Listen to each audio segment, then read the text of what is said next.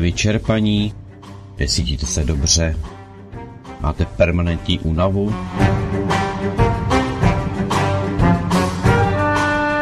A co zrcadlo? Jste spokojeni? To by to něco chtělo.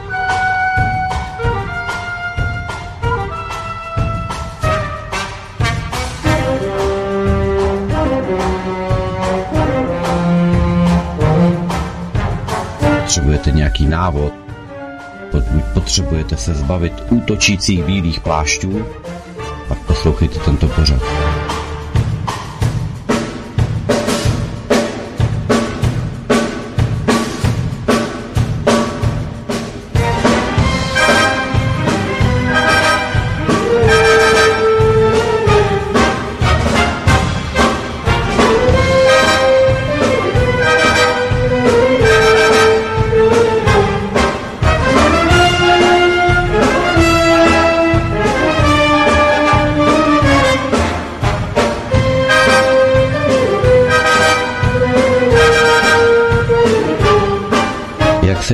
Cítíte v mlínici systému zdravotních pojišťoven? Jak vás drtí západní medicína?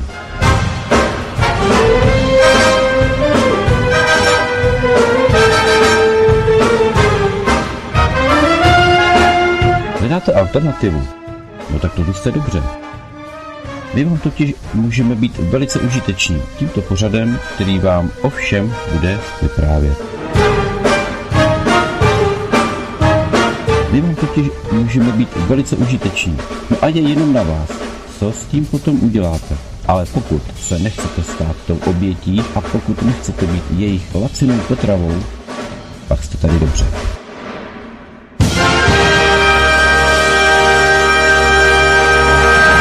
Vítám vás v pořadu Stárnutí je přežitek. Vítá vás Petr Václav.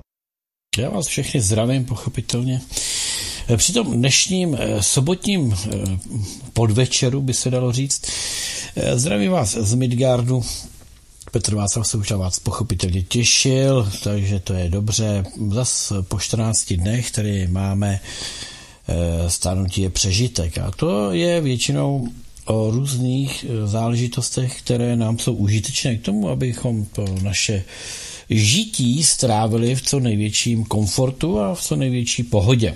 Pokud možno bez chorob, bez nemocí, no a tak dál, a tak dál. A teď se ještě pokouším do toho stáhnout nějaký materiál, který se mi tak trochu brání. No, uvidíme, jak to dopadlo. Zatím to vždycky selhalo. No, když jsme u toho, že je sobota, tak je 3. února, 3. února, 3. 2. 2024.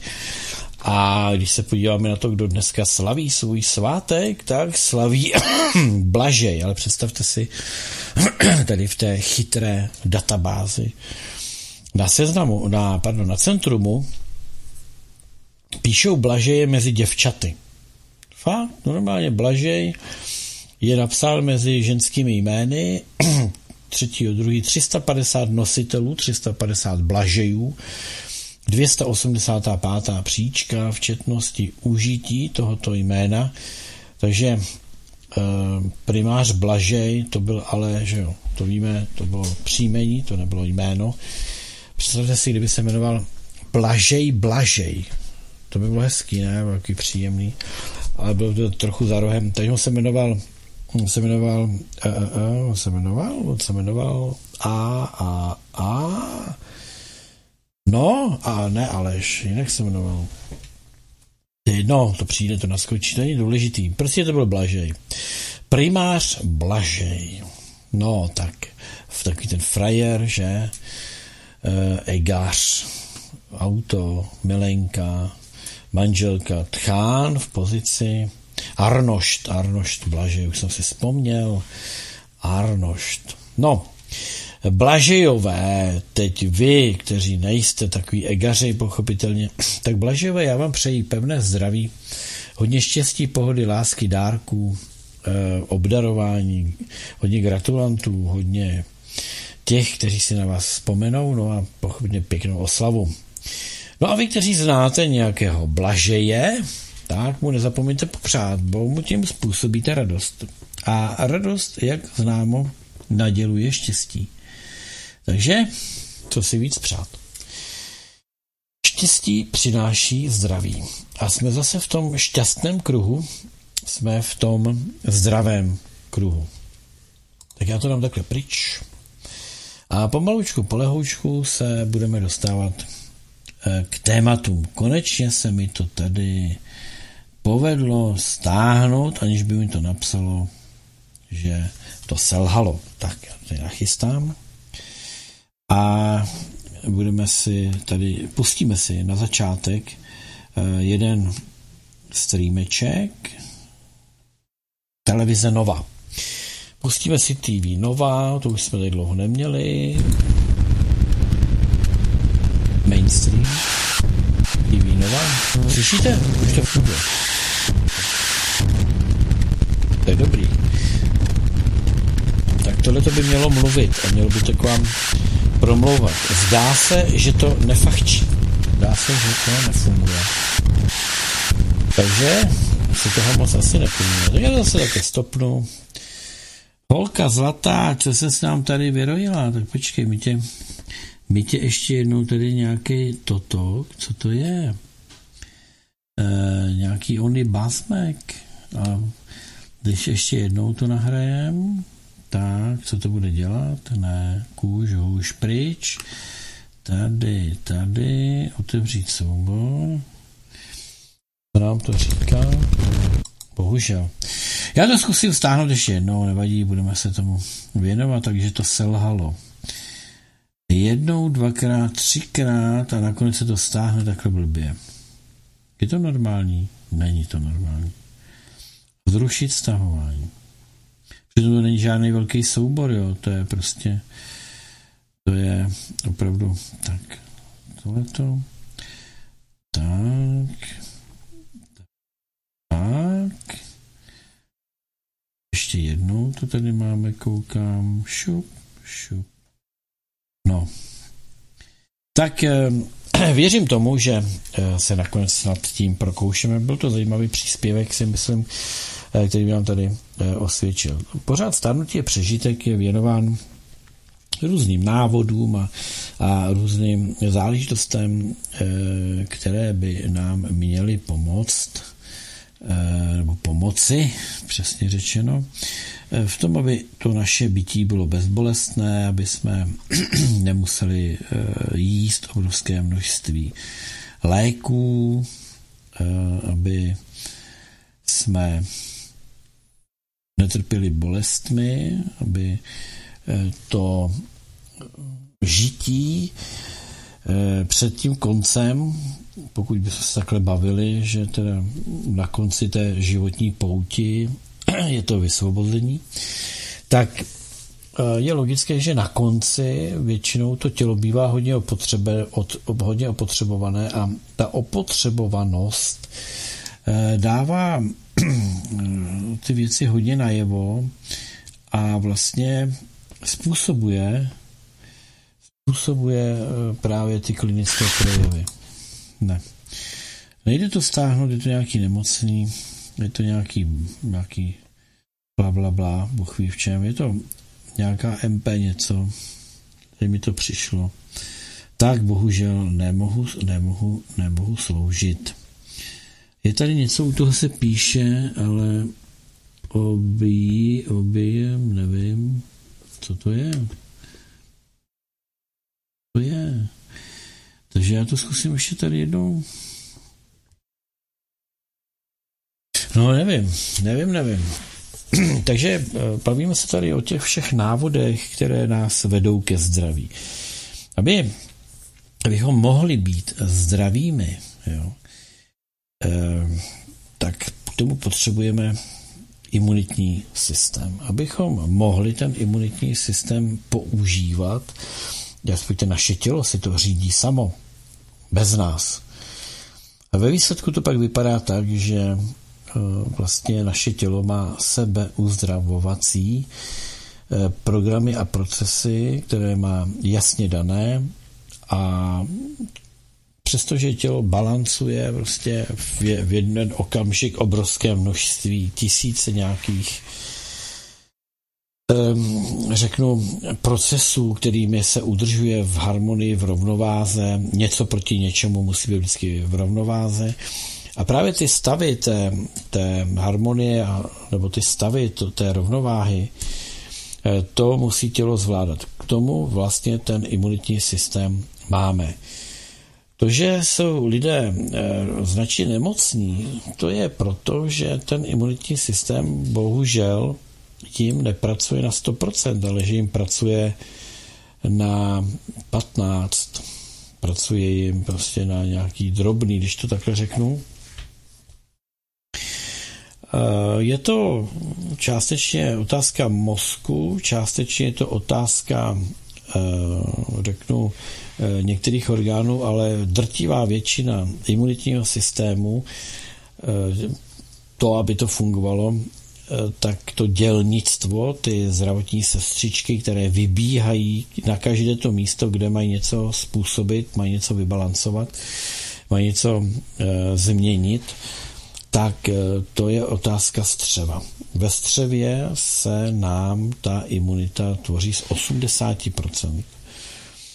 Střevo jako takové ovšem nemá každý člověk zdravé. Je to je to uh, civilizační choroba, se tomu říká, jo, že vlastně uh, je to jako kdyby normál současné doby.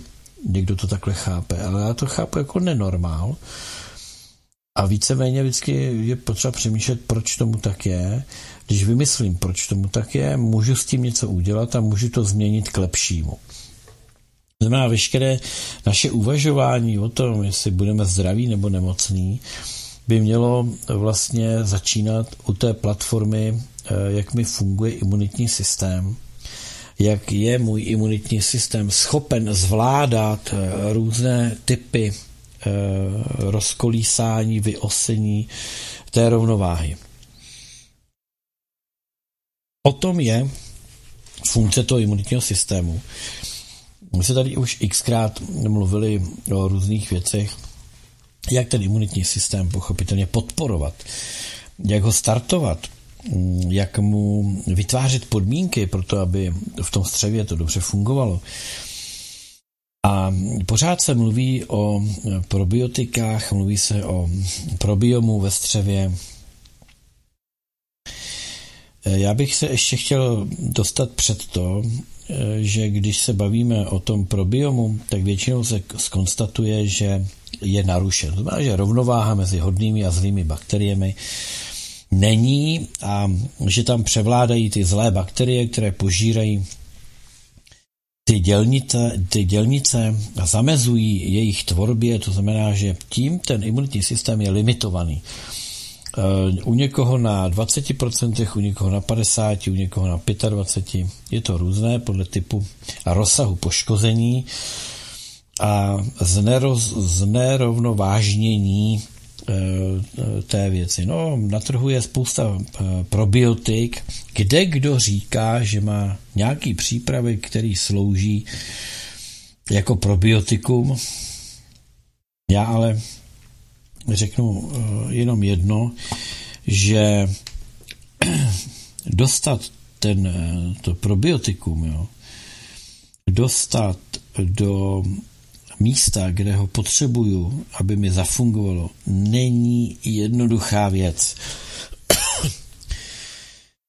Je to o tom, jak eh, jsou ty... A dělá se to tak, že se prostě do toho střeva dodají ty hodné bakterie, Oni se tam přemnoží.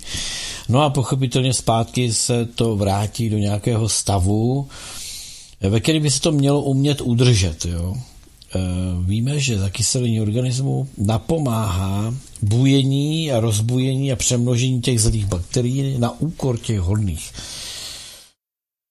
Takže můžu vyřešit e, probiom ve střevě, ale pokud nevyřeším e, vše, co mi ho nabourává, no, tak Eh, se počase vrátí ten stav, který je neutěšený a nepříjemný pro moje pro moji zdravotní odolnost, když to takhle řeknu.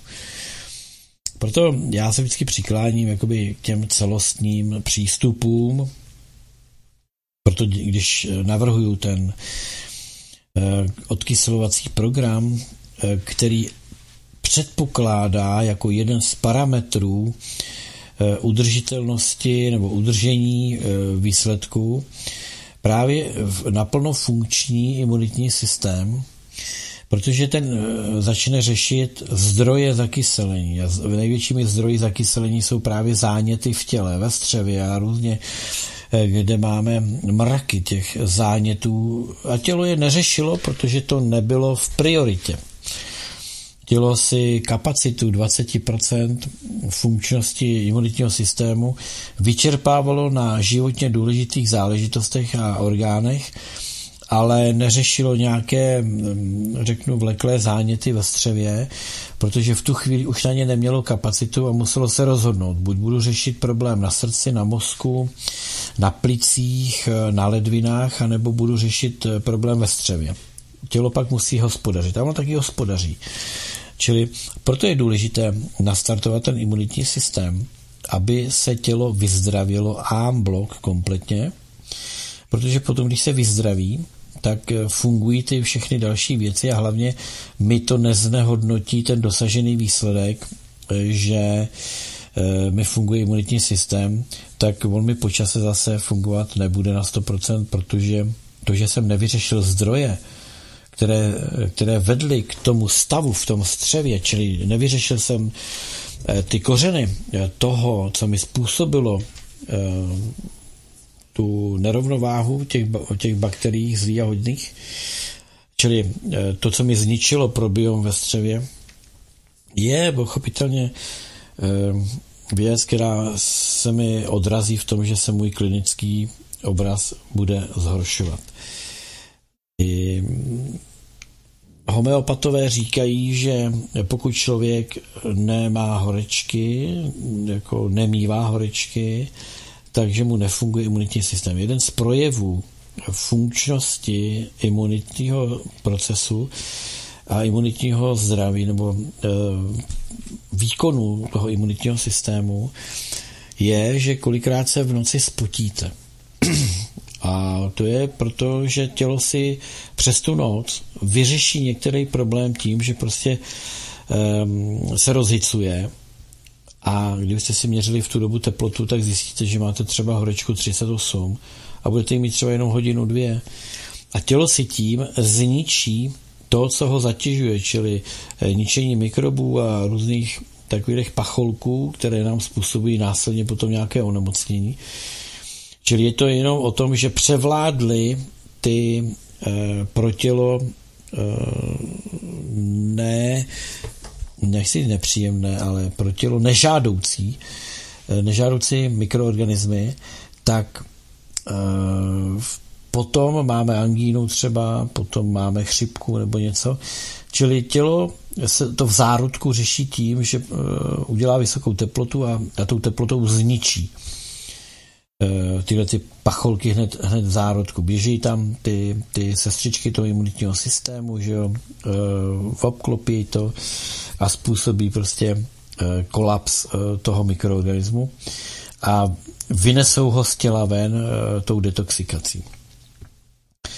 Podobného principu se snaží docílit antibiotika, kdy antibiotika fungují tak, že ten mikrob oni zapouzří a protože ho zapouzří, tak ho tělo nevidí a když ho tělo nevidí, tak proti němu tělo nebojuje. Standardní případ. E, zautočila na vás e, nějaká, nějaké nachlazení, e, má, e, máte e, bolesti, bolesti kloubů, e, takový ten chřipkový, chřipkový stav. Eh, vyletí vám teplota. Eh, řada lidí dělá tu chybu, že eh, začnou tu teplotu krotit. To znamená, měli byste reagovat a řešit teplotu, která je 38,5 výš. Jo? Čili pokud máte 38, tak nechce tělo pracovat. Nejhorší je, že lidi hned paralen, aby se cítili líp. Jo, srazí teplotu. Ale ty, ty ten, jakoby ten důvod, proč to tělo mělo tu teplotu, jste nevyřešili. Protože s tím, že jste srazili teplotu, tak jste nechali rozmnožit ten patogen, jste nechali rozmnožit a on zaútočí s mnohem větší silou. No a pak už to tělo nezvládne jenom tou teplotou a svými prostředky. Potom e, lidé jdou k lékaři, ten jim naordinuje antibiotika. Antibiotika se vrhnou na ty, e, na ty patogeny, obklopí je, zapouzdří je, tělo je nevidí a tak už nechoří. Nemá příznaky, které vás varují před tím napadením, které vám sdělují, že e, se o vás pokouší nějaká hromada patogenů, které se vám začaly přemnožovat a tělo s nimi musí bojovat a proto máte horečku a proto se necítíte komfortně a cítíte se špatně. Všechno by vypadalo dobře, eh, jenomže eh, antibiotika se nevrhají jenom na ty patogenní záležitosti, na ty zlý mikroorganismy. Bohužel vybíjí i mikrofloru, tedy vybíjí a narušují ten probiom ve střevě. Eh, po každém braní antibiotik byste si měli dát dohromady mikrofloru ve střevě, to znamená probiom ve střevě. A to je důvod, proč lidé marodí opakovaně. To znamená, e, mají chřipku, jen se jí zbaví, týden dobře, za týden je to skolí znovu a ještě silněji třeba. A oni říkají, no, on to dostal manžel a od něho jsem to chytla já zpátky. To přeci odporuje úplně všem e, principům e, imunity. Protože ve chvíli, kdy vy se potkáte s nějakým patogenem, a vaše tělo ho umí zařadit, že to je nebezpečný a že je potřeba ho zničit, dostanete teplotu, někdy i několika denní a tělo to zničí, tak si to tělo pamatuje a dalo ten patogen na soupisku toho, co musí řešit hned v zárodku, jakmile to zaznamená ve svém organismu. Tím získáváte tu imunitu. Ehm, Nijak jinak, krom té zděděné, eh, kterou máme po rodičích a po předcích, tak eh, jinak tu imunitu vlastně nedosáhneme, protože eh, máme nějakou základní šarži, máme nějakou databázi všech těch patogenů tak jak žijeme, tak se potkáváme s dalšími, které třeba na tom, na tom seznamu nejsou. Jsou to třeba nějaké věci vysypané z chemtrails, nebo to sem eh, zavlekli nějací eh, turisté, Bůh ví odkud, nebo někdo byl někde na nějaké své dovolené v nějaké cizině a o tu přinesl nějaký, nějaký patogen, který tady u nás není běžný, tudíž my na to nemáme imunitní reakci vypěstovanou, čili nemáme to na tom, na tom soupisu toho, co je pro nás špatné. No a teprve eh, ve chvíli, kdy se s tím tělo nově potká, eh, tak nejdřív, nejdřív musí zjistit, jestli to je pro nás dobré nebo špatné. Jakmile se to začne přemnožovat a začíná nám to eh, vytvářet diskomfort, necítíme se dobře, tak tělo vlastně začíná reagovat a teprve v tu chvíli tělo s opožinou reakcí pochopilo, že bacha, tohle to je nebezpečný eh, hajzlík, toho musíme vypudit, toho musíme zničit. Takže to první setkání může být trošku drsnější než potom všechna ta další. Když se s tím patogenem potkáte za dva roky, tak, tak možná budete mít rýmičku, anebo se v noci spotíte dvě hodinky a vyřeší. No. Protože to tělo to začalo řešit ještě než se ten patogen nějak výrazně, významně přemnožil. Takže si s tím velmi dobře pomáhá. Proto je tak důležité se promořovat, aby člověk si vytvořil co největší škálu eh, reakcí a, a poznání, co se týká těchto těch různých patogenů. My žijeme, v, jako, my žijeme v prostředí, kde se nalezají miliony a miliardy, nás obklopují různých různých bakterií, různých mikroorganismů, plísní a bůh ví čeho všeho, ale pokud máte v pořádku imunitu, tak vám nic není. Žijeme v tom prostředí a ještě používáme řadu těch bakterií a těchto těch mikroorganismů k tomu, abychom trávili, a abychom si něco řešili ve svém těle, čili využíváme je efektivním způsobem. Některé, které jsou pro nás takto vhodné. Takže po každém tom, řeknu, používání nebo užití těch různých antibiotik, první, co nastupuje, abyste si dali dohromady probiom, abyste si dali dohromady imunitní systém.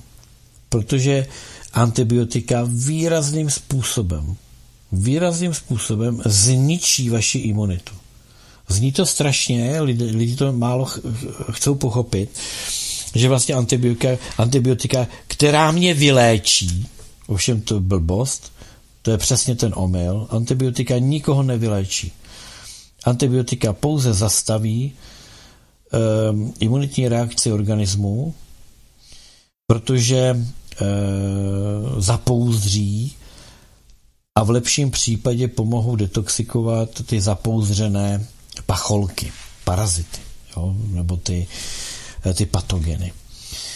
V mnohých případech ovšem dochází k tomu, že ten zapouzdřený patogen se usadí někde v mezibuněčných prostorách, čili mezi jednotlivými buňkami, tam si nalezne svůj úkryt a protože ho tělo nevidí, neb je zapouzdřený, tak na něho nereaguje a nehodlá se, nehodlá se ho zbavit, nehodlá ho zabít, usmrtit, strávit nebo vypudit. Čili to je problém, já tomu říkám nášlapné miny, a jsou to, jsou to budoucí možné různé typy nádorů, které se z tohohle patogenu vyvinou. Berte to tak, že to je nějaký živý organismus, který vás navštívil. Vy jste ho obklíčili, usmrtili. Ovšem, ten materiál zůstává pochopitelně buď se ho podaří strávit, protože za předpokladu, že ho zničí imunita, tak ho detoxikujete nebo ho strávíte v buněčným, metabol, buněčným metabolismem. Pokud ho zapouzří antibiotika, tak o nich tělo neví. To znamená, pokud se podaří tělu se těchto cizorodých věcí zbavit, tak dobře, ale velké množství těchto zapouzřených mrtvol v sobě nosíme po, po používání antibiotik. Máme oslabenou imunitní reakci. Proto, pokud jsme se na to nesoustředili, jak teďko říkám, aby jsme si okamžitě po požití antibiotik eh, obnovili eh, mikrofloru, tak eh, to je přesně ten problém. Navíc, eh, řada těch patogenů eh, žije velice chytrým životem, to znamená, že jakmile nějaká antibiotika začnou na ně být účinná, tak ale v rámci informačních Eh, transakcí si ty patogeny mezi sebou vyměňují tu informaci a po čase se ta antibiotika začnou jevit jako neúčinná, čili ten patogen je rezistentní vůči účinku těchto antibiotik. Zajímavé je, že e, proti e, útoku těch e, přirozených našich dělníků toho imunitního systému, když si to představíte, kteří také vystartují po tom patogenu, také ho buď usmrtí, anebo ho rovnou vynesou, tak to funguje tak, že si to ten patogen informačně také předá a protože ví, že mu hrozí, hrozí nebezpečí, tak po čase přestane ten lidský organismus napadat.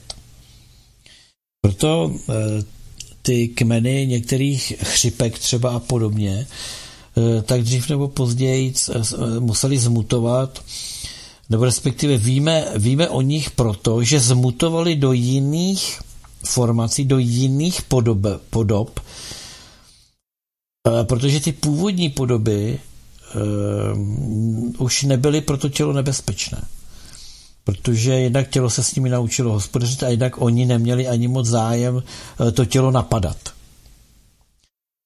je to příroda všechno, je to, jsou to přírodní principy. Já tady nemluvím o ničem jiném, než o přírodních principech.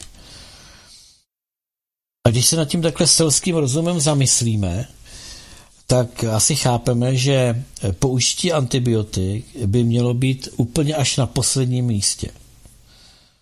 Já neříkám, že antibiotika eh, ne, nikdy. Ale já jenom říkám, že použití antibiotik by opravdu mělo být až na tom posledním místě. Navíc, pozor, protože řada těch patogenů je čím dál tím víc rezistentních, tak dneska už se velmi často používají chemoterapika, to říkám správně, eh, místo antibiotik. Čili normálně chemoterapie v kapslích, přestože vám to doktor napíše jako antibiotika.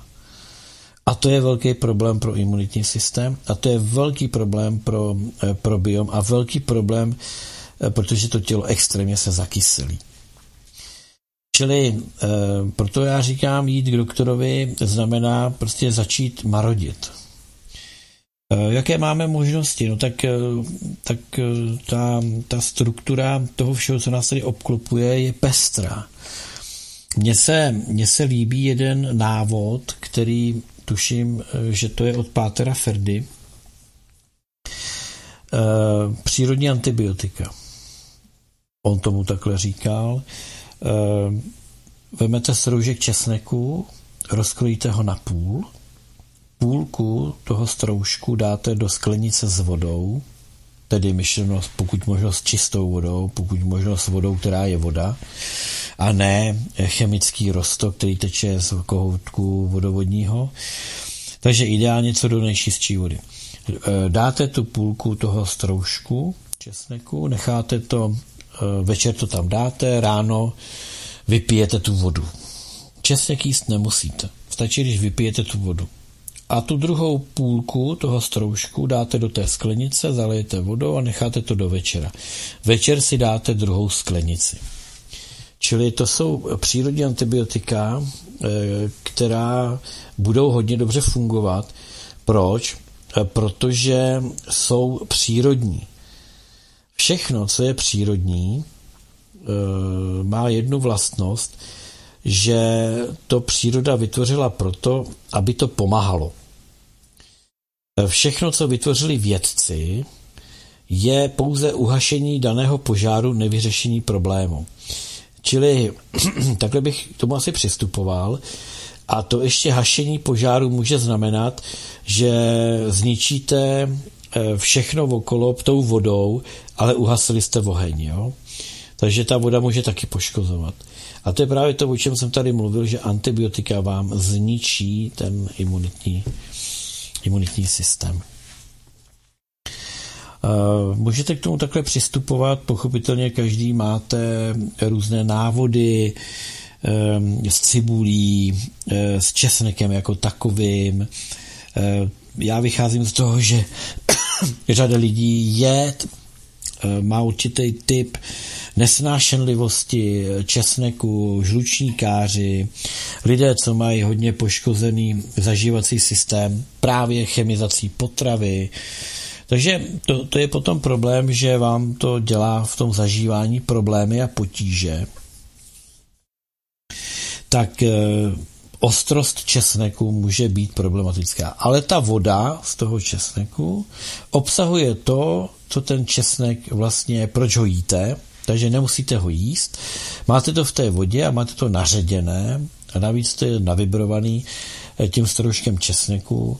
Takže e, jsou to do určité míry i e, jako homeopatika, ale hlavně e, v kombinaci s koloidním stříbrem vám to velmi rychle eh, v tom organismu způsobí eh, kvalitní nebo dobrý klinický obraz, to znamená, že ty klinické potíže, jako jsou bolest kloubů, teplota, malátonost nebo vyčerpanost.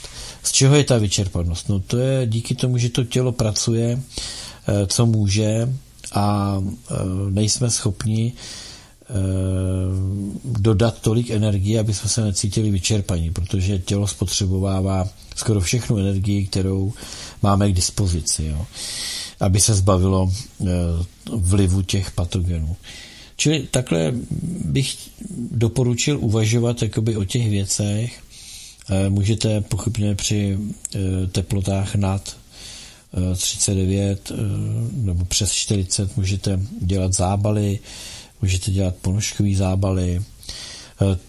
Nemusíte dělat zábal takový ten brutus, že namočíte prostě do ledové vody a um, zabalíte toho člověka. Kdo jste to někdy prožil, to je strašný ten zábal.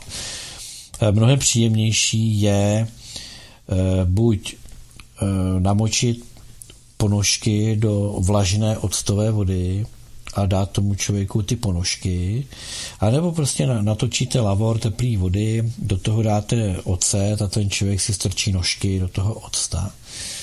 To funguje taky velmi dobře. Takže srážet teplotu můžete hledat s jakým způsobem. Určitě jich budete znát ještě spoustu dalších. No a když se, když se vrátíme vůbec eh, k těm lékům a k tomu všemu, eh, lidé, proč jsou lidé nemocní? Lidé jsou nemocní zejména proto, že to tělo už nemá sílu ubalancovat ty rozházený rovnovážný, čili nerovnovážný stavy. Je to, je to proto, že e, jíme potravu, která je málo výživná, výživová hodnota potravin současných ve srovnání s potravinama před 50 lety je 15%. 15%.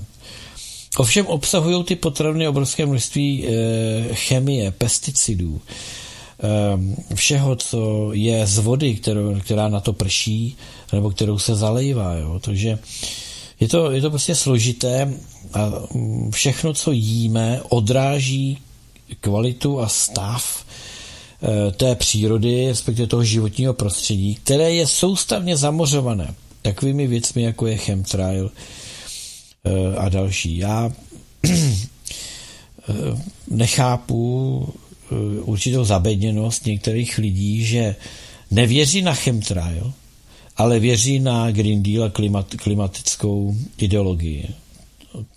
To mi hlava nebere, protože um, je to eh, a je to vidět na tom nebi. Za B, pokud někdo věří nějakým klimatologům, eh, bíjícím za klimatickou krizi nějakou, tak jsou to lidé, kteří nechápou základní principy fungování přírody. Základní principy fungování přírody. Pokud někdo říká, že člověk eh, zanechává, nebo zvířata, že zanechávají uhlíkovou stopu, a ještě jak prděj, tak vylučují metan a že to všechno nás tady zabije, jo. To jsou hňupové, protože za A. Od jak těživa tady žilo mnohem víc zvířat, než tady žije teď. Byly to divoká zvířata a bylo jich obrovské množství. V hlubokých lesích eh, bylo neskonale zvěře.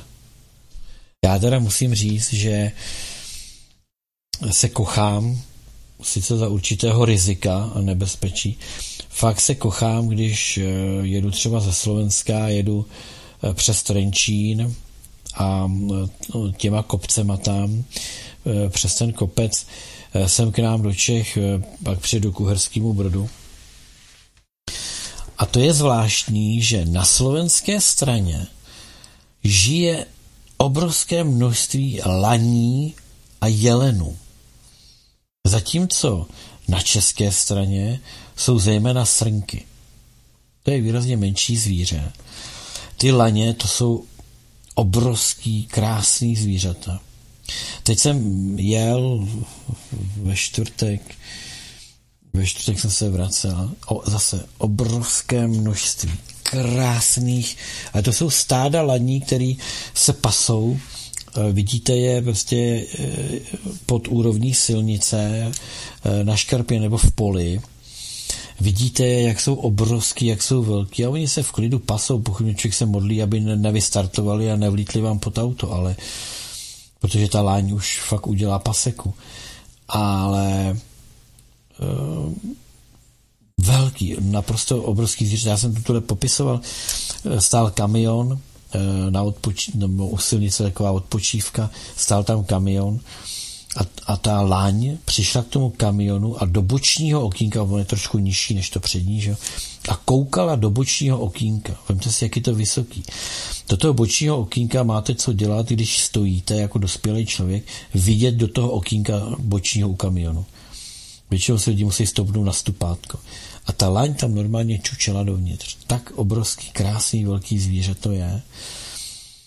Eh, láň tady v České republice nevidíte eh, každý den. Srnky, to v pohodě, ale laně jako fakt ojediněle. Ale tady od toho Trenčína směrem, eh, směrem k hraničnímu přechodu, tak a ono teda už před tím Trenčínem, jo, tam je taková zóna, kde jsou značky jako pozor zvěř a to. A tam jich, tam jich výdá e, okolo silnic velké množství. Jsou to asi e, chytré laně, e, které vědí, že na silnici je to nebezpečný. A jsou to jo, přes Dretum, ano. Drietoma, eh, píše Honza. Ano, ano, tudy má, když jedete. Tak eh, to je, to je prostě známka, že to životní prostředí eh, je asi možná někde v kousek čistší, nebo je tam ta příroda víc nakloněná těmhle těm zvířatům. Mají tam větší klid, můžou vyvádět mladý, jsou ty lesy třeba hlubší, nebo Jo, asi, asi nějaký myslivec by vám tady o tom pověděl mnohem víc, ale eh, je to, je to moc hezký. No a tak vlastně, když se vrátíme k tomu, eh, co jíme, tak my jíme mnohem víc materiálů, než své jedlo před 50 lety. To znamená, aby jsme v úzovkách užrali tu svoji potřebu energetickou, tak toho materiálu jíme mnohem víc. Vemte si, kdo pamatujete, šli jste si do kantýny, tam jste si koupili prostě 20 reka salámu nebo 15 reka salámu, tři housky a byli jste de facto po obědě. Jo. Dneska, dneska vám to nestačí. Housky jsou jak polystyren fouklej. No a salám, eh, tím se moc nenajíte. Najíte se. Pro tu chvíli máte plný, plný bříško. Ale eh, zanedlouho máte hlad. Tady o tom mluvím. To znamená, že to je ta výživová schopnost. Ale pozor, je v, tom, je v tom chemie. A čím víc materiálu musíme sníst, tím víc chemie do sebe dostáváme. Takže to schemizování toho životního prostředí um, je, je obrovské. Žádný Green Deal není. Žilo obrovské množství zvířat, volně žijících, prděly, e, metan a CO2 čili kyslík uhličitý, si příroda vytváří, aby mohla existovat e, flora. Proto existuje fauna, z, e, zvířata, které prtějí prostě a, vytvářejí to. Jenomže to, co vytváří zvířata nebo člověk, jsou zanedbatelná množství oproti tomu, co si vytváří příroda, která si sama reguluje, kolik toho ona potřebuje. Jinými slovy, čím více bude člověk snažit, aby jeho uhlíková stopa byla co nejmenší, o to trošku víc příroda přitlačí těma svýma zdrojema, které to do té atmosféry přidává. Takže i kdyby my jsme byli totálně uhlíkově nuloví, tak naměřené hodnoty v ovzduší pořád budou stejné. Možná se budou i zvyšovat čím víc flory nás bude obklopovat, tím víc kysličníku uhličitého bude potřeba, aby to mohlo růst. Vysvětloval jsem to tady v jiných pořadech. Takže když nějaký mudrland, expert, borec, eh, specialista, jak oni různě nazývají, přesto či ono, začne vykládat o tom, o těch klimatických změnách, to jsou jenom holí žvásty, absolutní lži, které nejsou ničím podložený. Dokonce i to, že, že oni to někdy podkladají nějakýma číslama, tak většinou vám nakonec praskne, že ta čísla byla spančovaná, že ta čísla byla sfalšovaná, jenom proto, aby dosáhli toho efektu vystrašit lidi, aby lidi byli ochotní se vzdát čehokoliv, co oni jim řeknou, že je potřeba omezit, zlikvidovat a tak dále. Teď Evropská unie, už jsem to tady taky říkal, přemýšlí, respektive rádi by zavedli takovou nějakou, mm, takový zákon, že auta, které jsou starší 15 let, se nebudou smět opravovat. To znamená, nebude se smět vyměnit motor ani převodovka. E, za A chtěl bych vidět, jak to budou kontrolovat, i když jsou schopní úplně všeho. E, druhák, e, jsem zvědav, jestli si to zase lidi nechají líbit. Jo. E, ta jejich elektromobilita je totálně ve slepý uličce. Jejich přístupy, teď zase hlášení tady někde z Ústecko-Orlicka, 70 tisíc slepic vyvraždili, vybili. Veterinární zpráva, protože tam byla slep, ptačí chřipka. A já pořád se ptám, jak je možné, že v chovech je ptačí chřipka, když v, mezi volně žijícími ptáky jsou to dva, maximálně čtyři případy za rok. To znamená, volně žijící ptáci, tam se nalezá úhyn cirka dva až čtyři kusy ročně. Ne tisíce. To jsou čtyři kusy ročně. Ano, někdo může říct, že ten pták, který eh, uhyne, protože má ptačí chřipku, že ho něco sežere. Mě by zajímalo, co ho sežere. Přeci liška nebo, nebo nějaká kuna nebude žrát něco, co je, eh, co je zamořeno nějakou chorobou. Ta zvířata to vědí. Prostě oni se toho nedotknou. Dobře, tak to v přírodě zetlí. No ale i tak, příroda je plná lidí, různě myslivci, každý chodí. Takže buď, eh, buď je to tak, že někdo tráví, zanáší v podstatě do těch chovů ehm, ten virus, protože kdyby to bylo chemtrails, tak musí, u, u, musí hynout i zvířata v přírodě, ptáci v přírodě. To znamená, že hodně se spekuluje o krmivu, ve kterém se to může nalézat. A krmivem potom by se zapříčiňovalo to, že se musí vybíjet eh, že jo, největší, největší eh, bylo 750 tisíc v loňském roce. 750 tisíc nosnic. Jsou to agendy, Víme, že soukmenovec eh, Bill Gates, tak že už má tiskárnu 3D na vejce, na maso, čili syntetická strava.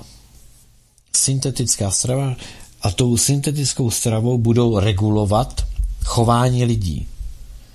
Protože přeci jenom některé genotypy jsou dost odolné vůči chemizaci potravy, a tak je ideální převést e, lidstvo na syntetickou stravu. Což by asi znamenalo, že e, lidé bohem zrození, čili kristovští lidé, že by to možná neustáli a že by vymřeli. Možná, že ta genocída má mít tuto podobu. Pochopitelně chroustání chroustů a různých dalších larev a podobně povede také k tomu, že se zavlečou do geno, genomu e, lidského, se zavlečou různé typy buď patogenů, anebo genetických poruch. To už je také dneska známo. A dál ty projekty pokračují, dál se e, různými dotacemi, e, různými granty se rozvíjejí. Dneska probíhá obrovské, probíhají obrovské protesty zemědělců. Protesty zemědělců mnoha zemí A já teda lituju a jsem trošku uh, zklamán tím, že uh, čeští zemědělci se ještě nepřidali. Že to,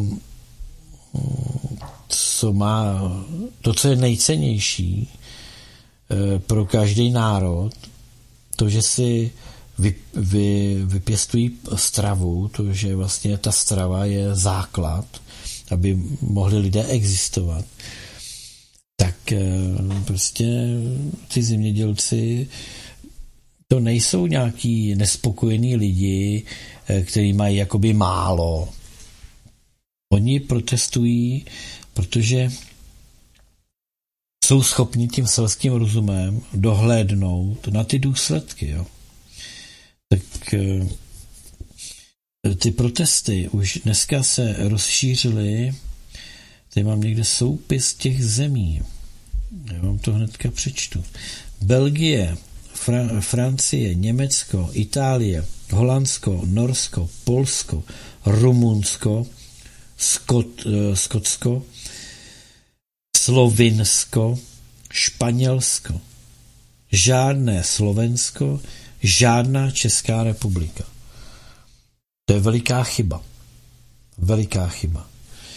Protože e, to je o 2, 4, 6, 8, 11 zemích. A jsou to vlastně všechno země Evropské unie.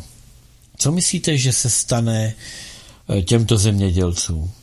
Oni nejsou schopni je už rozehnat. Jediné, a teď, teď možná český zemědělec, který tady eh, různě vydává nějaký, mm, nějaký billboardy, jsem viděl na těch paletách, jsou nápisy, jako že se tady chystá zrušit zemědělství a blá, blá, blá. Tak proč teďko ty zemědělci se nepřidají tady k těmto protestům? Proč neblokujou, co se dá zablokovat? Jo, byly takový ty výkřiky, že ten netík tam přivez nějaký hnůj před Strakovku a vyházel tam vozejk za autem s hnojem, jo. No a co, jako. Víte, jak to dopadne?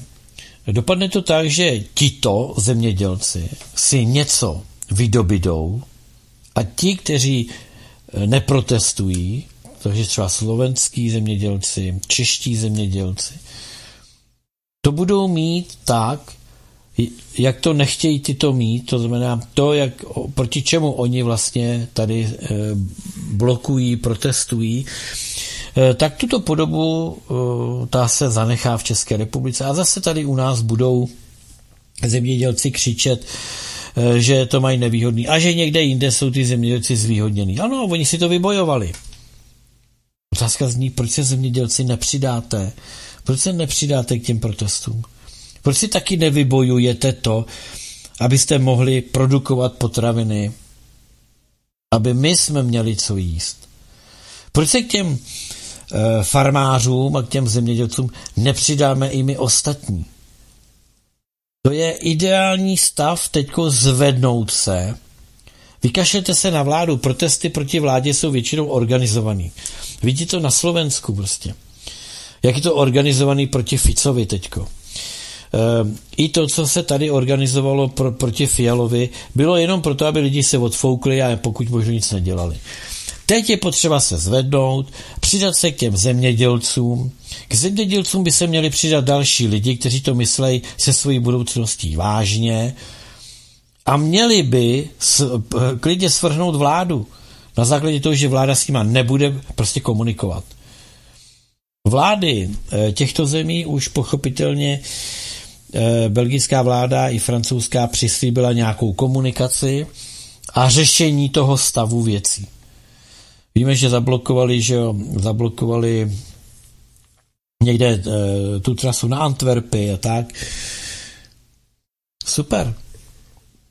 To je možná jeden z posledních e, protestních e, jaksi možností, jak změnit svět který se řítí totálně, ale totálně do svého zániku. Jo. Je potřeba o tom přemýšlet. Co budeme jíst tedy? Eh, to syntetické žrádlo od Gatese, ty brouky? Jestli to někomu vadí, tak se teď přidejte k těm zemědělcům, zbantožte zemědělce ve vašem regionu. Ne, oni se totiž ty zemědělci bojí, aby jim neodebrali e, ty dotace. Ten zbytek dotací, který ještě někdo dostává, tak aby náhodou jim to někdo nesebral. Nebo proč teda se nepřidali? Jsou spokojení zemědělci u nás? Jsou spokojení s tím stavem věcí, když vypisují tamhle všude možná dělali tady protestní jízdy, že jo, a tak dál. Tak proč je nedělají znova? Proč se to nezvedne všechno? Proč se v celé Evropské unii ty zemědělci prostě nenaštvou, ale ámblok, všichni. A nezablokují tu Evropskou unii a nezastaví prostě tepání toho srdce. Teď je k tomu velice, ale velice blízko. to je námět. Nebude trvat příliš dlouho ten námět. Protože až oni si vydobídou to svoje, tak se věci začnou urovnávat. Na to, aby si vydobili, jaký mají požadavky.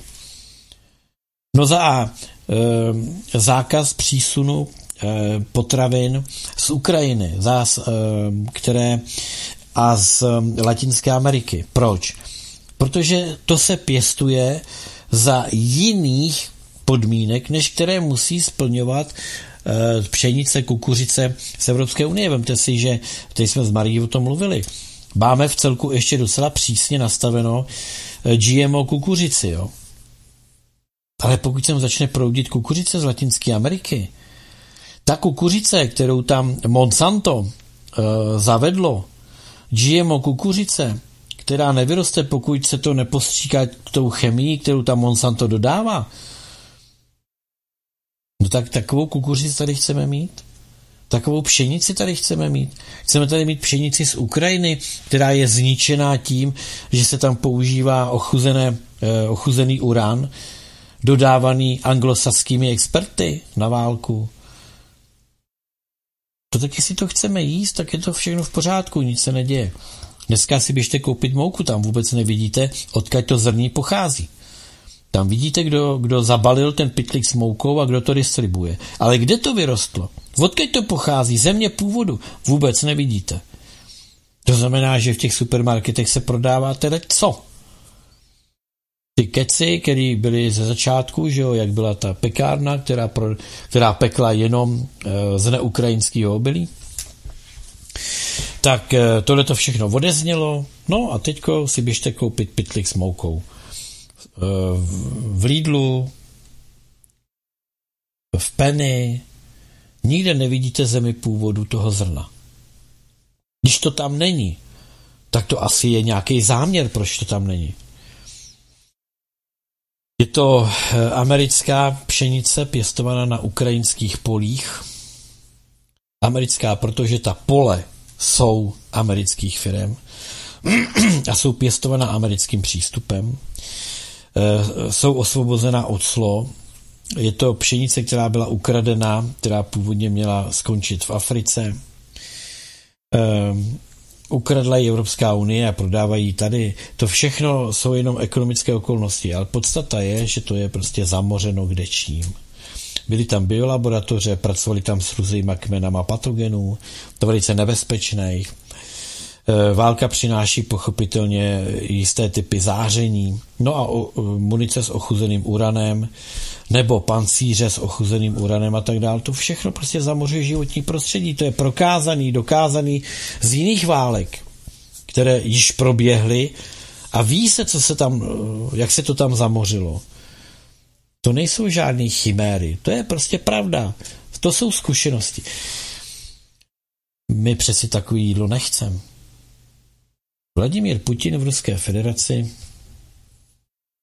zavedl dole pod Moskvou e, obrovské, jak bych to nazval, e, obrovské farmy nebo obrovská teritoria, kde se pěstuje, pěstují plodiny, které mají být zdrojem pro ozdravění stravy Eh, v Ruské federaci. To znamená, že eh, z různých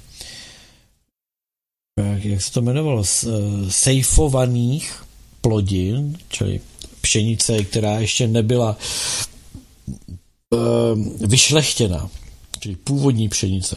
To jsou nějaké semené banky, by se dalo říct, ze kterých se to použilo. A teď se to množí, to znamená, každým rokem je vyšší a vyšší produkce toho zrna které bude použito na to, aby se to zaselo a aby jsme se vrátili zpátky těm výživovým hodnotám, no my v Ruské federaci se vrátí zpátky k těm výživovým hodnotám třeba u té pšenice a k tomu minimálnímu chemizování, protože čím je to vyšlechtěnější, tím větší chemické, chemický servis to potřebuje. Jo? A pochybně v kombinaci i s eh, vyčerpaností půdy jo, a tak dál. To znamená, je to o narušení eh, toho způsobu zemědělského hospodaření, jak to bylo ještě za dob, kdy ta strašná, hrozná, jednotná zemědělská družstva, když eh, vlastně dělala tu zemědělskou výrobu, tu živočišnou výrobu, pardon, tu živočišnou, kecám, tu, tu rostlinnou výrobu, a k tomu dělala tu živočišnou výrobu. To znamená, že každý sedlák věděl, že na to, aby mohl obospodařovat hektar nějaké půdy a na tom něco, něco jaksi eh, by mu rostlo, tak potřeboval tolik koní a tolik krav, které mu vyprodukovali hnůj, kterým to hnojil. Aby ty krávy a ty koně e, tak je musel něčím krmit. To znamená, krávy se buď pásly, e, a, a koně dostávali to, co měli dostat, u toho kadili a pochopitelně vyprodukovala se sláma, tou slámou se podestýlalo, to znamená, že eh, ty lejna s tou slámou dohromady vytvářely ten hnůj, který hnojil eh, ta pole. A bylo to zase v rovnováze. Každý věděl, že na to, aby mohl zasít na jednom hektaru, potřebuje tolik a tolik dobytka, který mu vyprodukuje důležité množství a potřebné množství hnoje, ale také potřeboval a věděl, že potřebuje tolik a tolik slámy, aby měl čím podestýlat, že potřebuje tolik a tolik sena, eh, které někde bude eh, kosit a bude ho sušit na to zimní období a tak dále. To, to bylo všechno svázané. Najednou v určitou chvíli se to utrhlo, protože někdo přišel na to, takové, takové novodobé moudro, že vlastně ten hnůj není potřeba, protože když se tam budou dávat dusíkatá hnojiva nebo jiná syntetická umělá hnojiva, tak eh, že se nahradí eh, ta mrva, ten hnůj, a že to nebude potřeba. Jenomže to takhle nefunguje. Protože mrva čechrala půdu, když jste zaorali do toho pole hnůj, tak e, to bylo kypré. To znamená, že se v tom dobře těm rostlinám dařilo. Dneska, když se podíváte, když posekají řepku, jo, a vidíte tam ty stonky, to je, jak když tam prostě jsou bambusové tyče z té země, jak to může čechrat? Teď to ani nezetlí pořádně do, do, za těch půl roku nebo za, tě, za ty čtyři měsíce přes tu zimu, to nemá šance ani zetlít.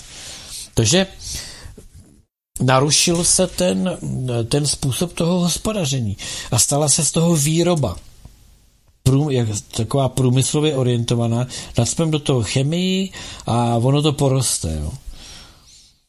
Ale ono to bohužel přináší ten efekt, že vyroste bambule, která se prodá lidem, ale ta bambule je prázdná. V té bambuli není to, co tam bývalo, když se hnojilo hnojem. Prostě to tam není.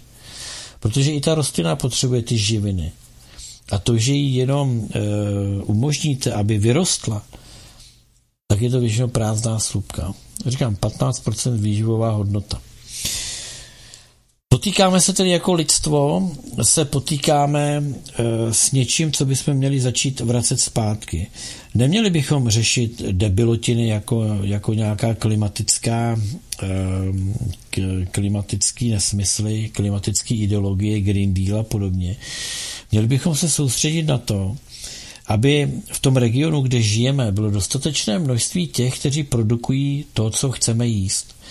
Aby se přestali vozit jogurty přes půl Evropy, aby jsme jedli něco, co bylo vypěstované eh, na druhé polokouli, nebo eh, aby jsme nejedli to, co vybračně k nám přináleží, protože to máme na zahrádce nebo na poli za naším městem nebo za naší vesnicí.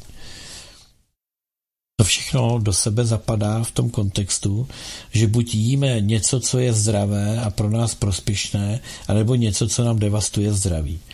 Civilizační choroby jsou důsledkem toho, že jíme něco, co nám devastuje zdraví. A proto uh, jsem neskutečně rád, že uh, jsem se odhodlal a udělal jsem třeba ten skleník.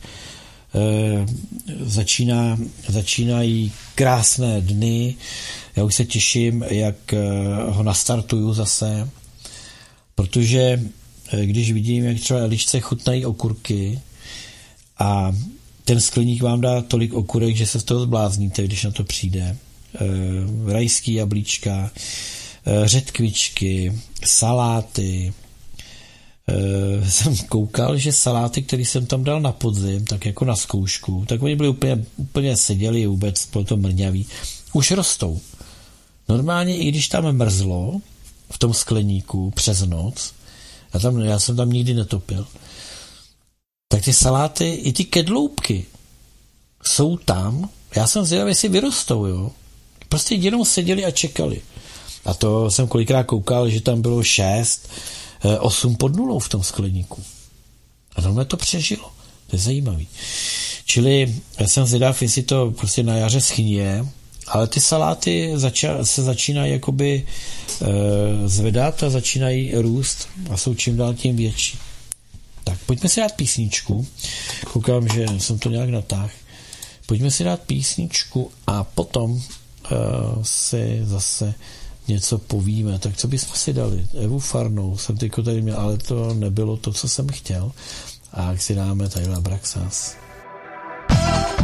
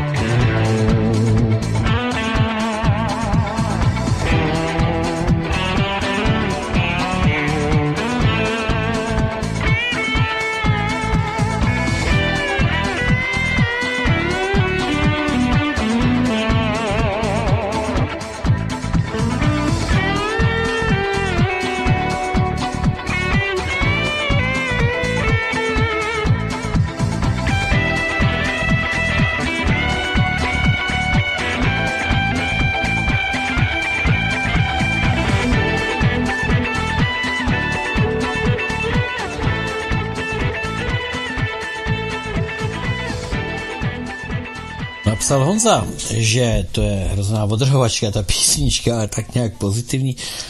Eh, líp se vám bude poslouchat, pokud se podíváte na film Přes prsty, kde ta písnička je zakomponovaná eh, do toho filmu.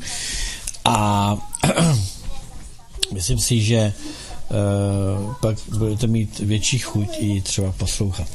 No, já jsem teda tady už nastartoval a oživil jsem to, co jsem vám chtěl předtím pustit, tak uh, se pojďme pustit zpravodajství uh, z Novy.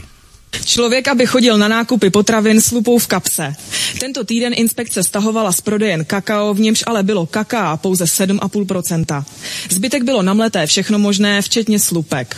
Už ani čokoláda není čokoláda, ale často je nahně do obarvený rostlinný tuk. On už ani chléb není stejný a dokonce ani řízek není to, co býval. S nechutenstvím ze samoobsluhy se vrátila i Bára Divišová. Na nákup jedině s brýlemi a spoustou času. Nejdu pro jednu z knižních novinek, ale do supermarketu. Číst sice normálně zvládám bez brýlí, ale tady se bez nich neobejdu. Tedy pokud mi není jedno, že to, co kupuju, jen vypadá jako to, co doopravdy chci. Kečupy, které nevěděli rajčata, ananasový džus z jablečného moštu. Už ani ten chleba není stejný, jako jedla moje babička. Vypadá jako chleba, voní jako chleba, chutná jako chleba. Tedy alespoň první den. Druhý už neláká zakrojit, natož namazat. Třetí letí do koše, protože se na něm objevila plíseň. Jak to, že mé babičce vydržel klidně i týden? Pekař Mervart v oboru podniká téměř 20 let. Peče stále podle původních tradičních rodinných receptur, přesto dnes jeho chléb chutná trochu jinak než kdysi, kvůli mouce. Dřív eh, jsme nemohli odejít eh, z pekárny, když eh, zrály kvasy, protože nám okamžitě přetekly zdíže a pak jsme lítali s lopatkou a s hadrem po pekárně a utírali jsme, utírali jsme kvás. Je teda pravda, že dneska se vám to nestane, že ta mouka nemá takovou sílu. Suroviny na výrobu chleba se přizpůsobily době, ve které čas znamenají peníze. Například pšeničná mouka už neleží v mlínech dva měsíce jako dřív. Bohatší na pár urychlovačů putuje do pekáren téměř okamžitě po umletí. Žitná mouka, která je výchozí surovinou pro výrobu kvasu, se ve velkém vozí z Ukrajiny, Moldávie nebo Dánska a je tak logicky dražší. Do chleba se jí proto přidává méně než dřív a její místo v procesu postupně zabírají tekuté nebo práškové náhražky. Tohle je tradiční způsob výroby kvasu a tohle jeho instantní podoba. No,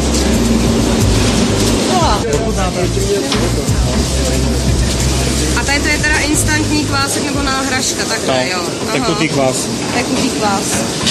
Instantní kvasy krátí proces výroby chleba na polovinu, ale prý nejsou takové zlo, pokud se tedy hledí více na jejich kvalitu než na cenu. 9 z 10 chlebů v regálech je z instantních směsí. Je to výhodné, tedy alespoň pro supermarkety, které jakožto největší prodejci pečiva u nás tlačí násilně ceny směrem dolů.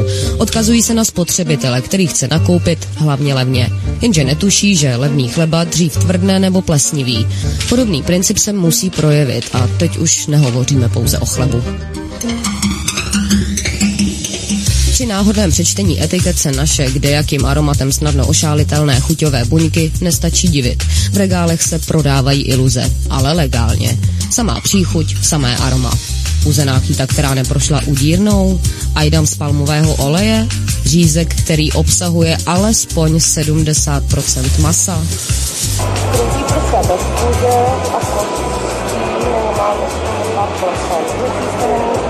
Minimálně 72%. Krutí krutí řízek 84%. Voda, stabilizátor. Cukr, výrazně kyselina citronová. Stojí 165 korun za kilo a stojí taky 165 korun za kilo. Tady ty jsou křehčený, že jako je z toho předivá ta voda. Tam ne, nepopsalu tolik vody jako bydle. Paní na pultu poradila úplný opak, protože křehčené maso se od nekřehčeného liší právě vyšším obsahem vody. Voda v kilu těchto kuřecích prsních řízků by mě vyšla na 23 korun. To prý ale ještě není tak zlé. Limity a hranice, kolik vody maximálně může maso obsahovat, v Česku zákonem ošetřeny nejsou. Takhle někteří výrobci křehčí maso. Pumpují ho, co to jde, tedy co maso snese a ještě drží pohromadě. Prostě legální kulinářský zločin, který stačí přiznat drobným písmem na etiketě. Dá se to poznat už jenom z barvy. No. Křehčený maso je jakoby od barvy, není tak červený, je prostě bílý. No a tohle teď jako vyloženě moc ne. Vidě- Viděl jsem, viděl jsem i horší. No. Takže Ten jeden nám nějak víc prská. Přesně, ten, ten napravo, ten křehčený prostě prská, jak je tam v to voda, jak to pouští.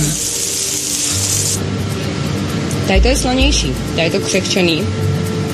Tady to mi teda přijde trošku šťavnatější. Nevím teda, Určitě no, To ta, tak má ta, být. ta sůl vlastně z toho vytáhne šťávu, že jo. Když to přírodní kuře, to, si, to se zatáhne na té pánvi a zachová si tu šťávu.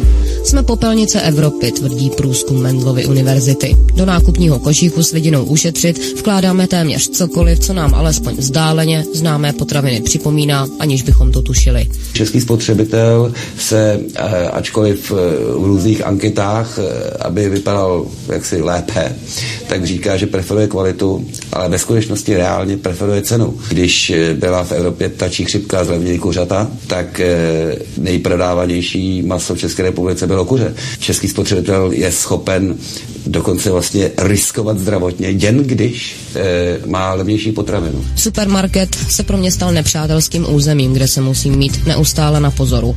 Nastrožují na mě stále důmyslnější pasti. Nenechat se chytit něco stojí.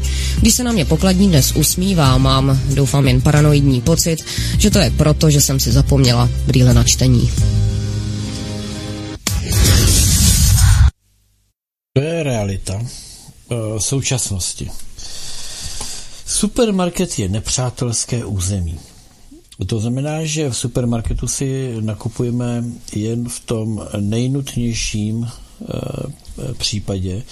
Snažíme se pochopitelně nakupovat suroviny, eh, řeknu, tam, kde očekávám eh, větší šanci na vyšší kvalitu a méně, méně oblbování a méně zneužívání toho, že naše chuťové buňky nejsou schopné rozeznat eh, hmotu, která je napraná nějakýma éčkama, která nám dodávají nějakou chuť, přestože vůbec z toho materiálu to třeba není. Jo.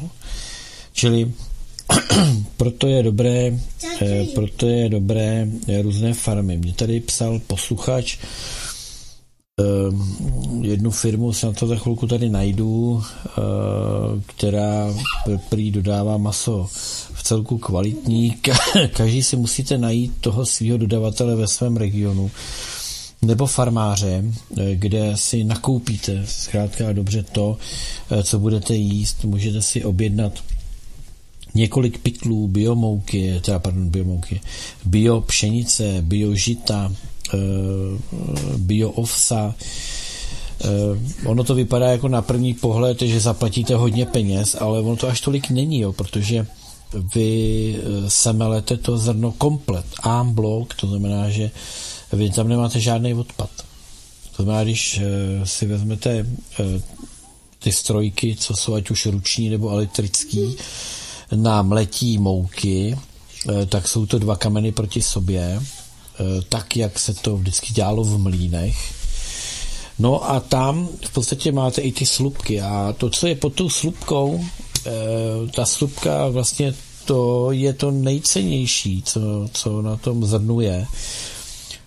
To se vám v bílé mouce, kterou si koupíte v supermarketu, rozhodně nepodaří koupit, protože aby byla ta mouka bílá, tak je tak vymytá, že tam je opravdu to, co je nejméně výživné. Zbyde tam to nejméně výživné. Eh, je to bio, to znamená, eh, minimalizujete obsah chemie. Máte zaručeno, že tam nebudou nadměrné, eh, nadměrná množství pesticidů. Jo? A to, že si tu mouku pěkně umelete a hned s ní pracujete, můžete si dát pochopitelně mouku odležet, jak tady znělo, můžete si namlít a, a v pytlíčku, e, že jo, e, který si ušijete z nějakého starý, starého eh, povlečení nebo z nějakého starého prostěradla nebo prostě z zelněného plátna, tak si tu mouku na, na, na ten kvásek e, žitnej, tak, tak si to dáte na stranu a necháte to ležet, aby to leželo nějakou dobu. Či můžete se vrátit k těm tradičním záležitostem, e, které naše babičky znali a proto jim ten chleba vydržel tak dlouho a byl vláčný a ten chleba byl požívatelný prostě po týdnu. Babičky nepekly chleba v obden. Babičky, to, to se pekl chleba jednou za 14 dnů třeba. A Eh, vymetla se pec, že jo, nadělali se, nadělalo se těsto a napeklo se tolik chleba, že 14 dnů eh, se ten chleba jedl.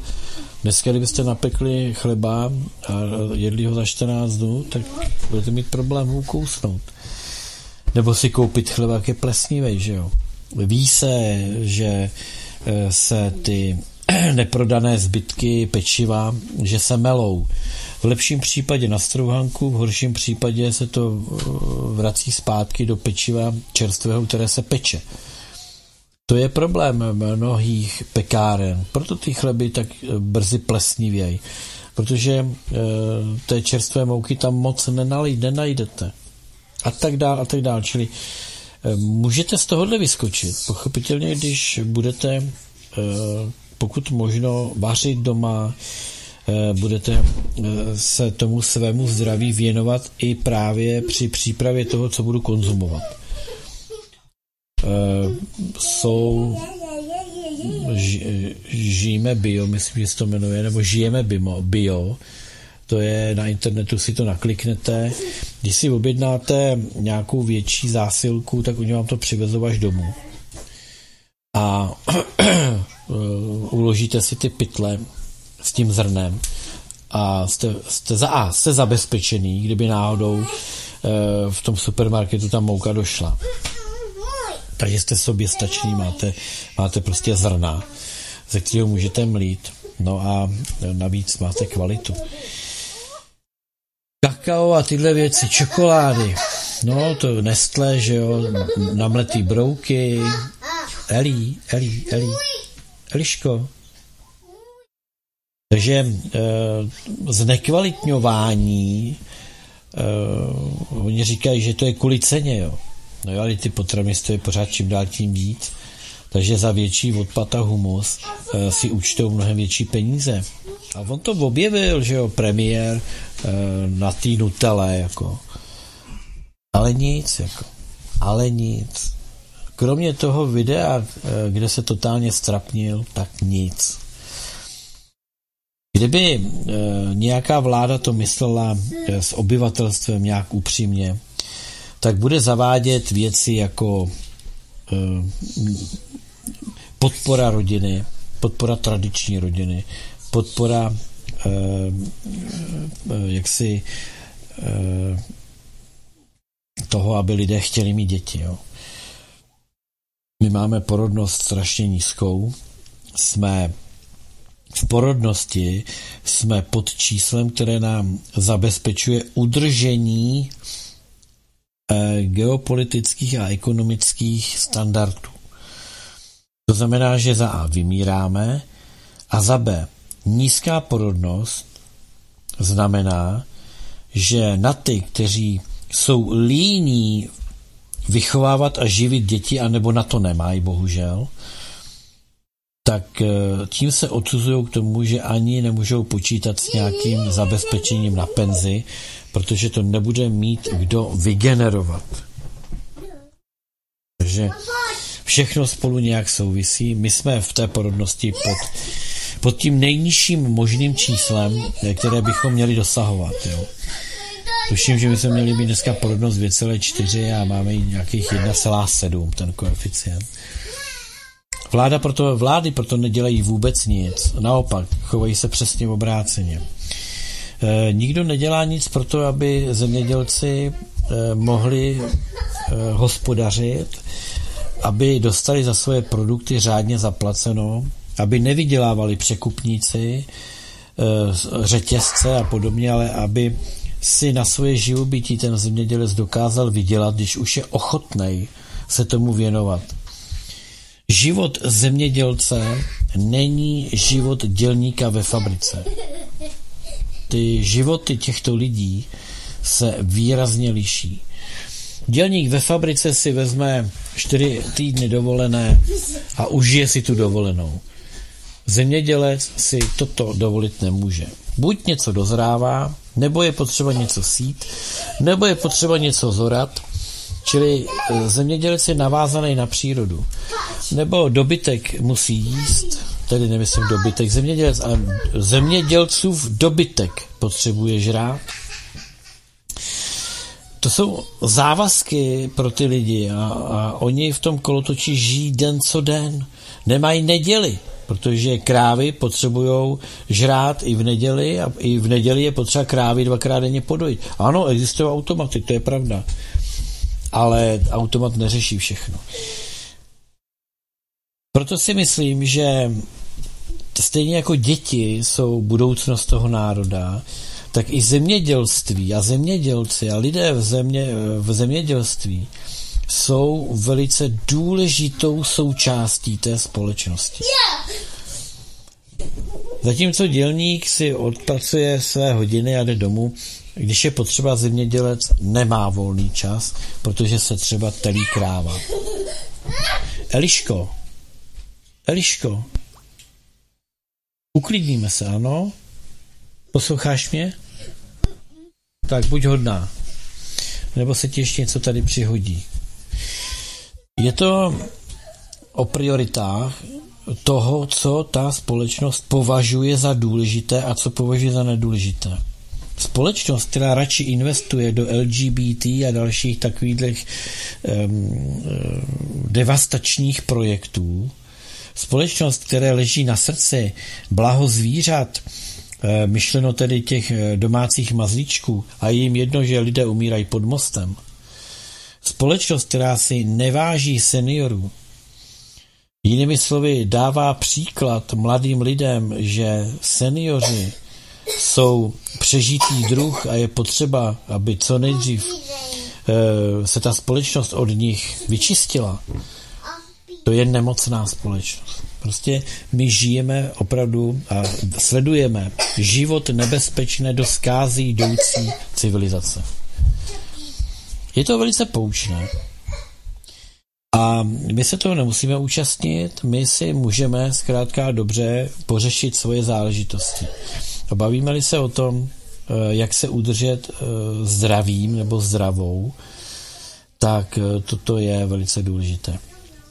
Mám tady stream, ve kterém se rozčiluje asi 18-letý nebo 17-letý teenager, u kterého se nedá vlastně určit, jakého je pohlaví, protože on sám to ještě ani neví, tak on se rozčiluje, že jeho rodiče si dovolili ho splodit, aniž by se ho zeptali, jestli to mohou udělat.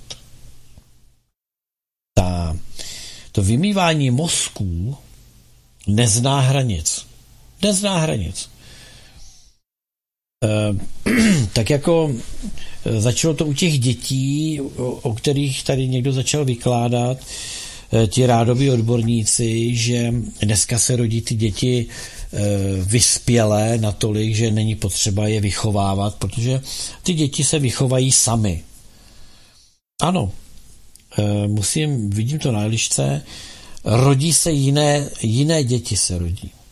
Ale u Elišky nevím, ona nikdy nebyla inkarnovaná v Harmonickém univerzu 1, takže eh, těžko říct. Ale prostě um, jsou ty děti trošku jiné. Uchopí, uchopí prostě tablet nebo počítač nebo telefon a hned ví, co s tím má dělat. Pravděpodobně se s tím už ty e, bytosti které osídlují ta tělíčka, tak se s tím už někde potkali pravděpodobně.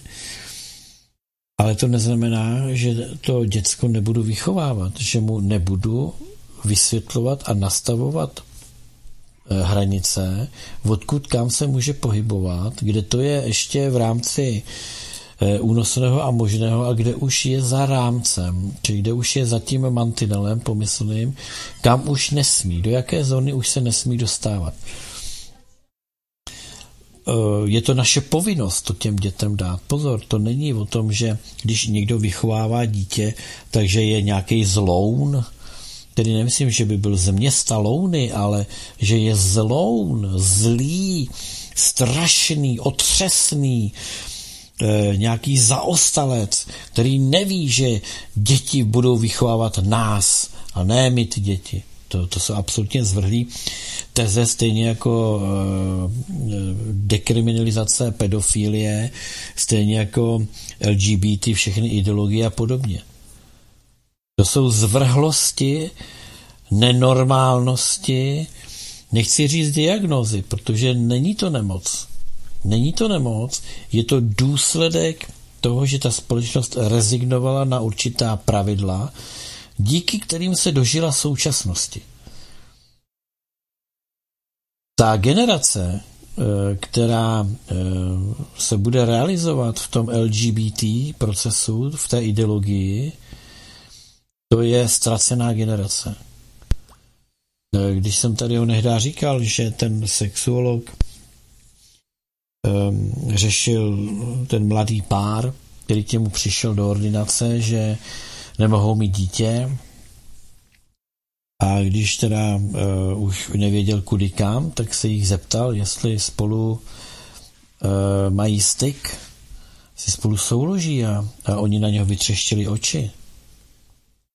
Protože oni se moderně stýkali nejprve přes sociální sítě a potom pochopitelně spolu žili a vůbec nevěděli, jak to dítě vlastně splodit.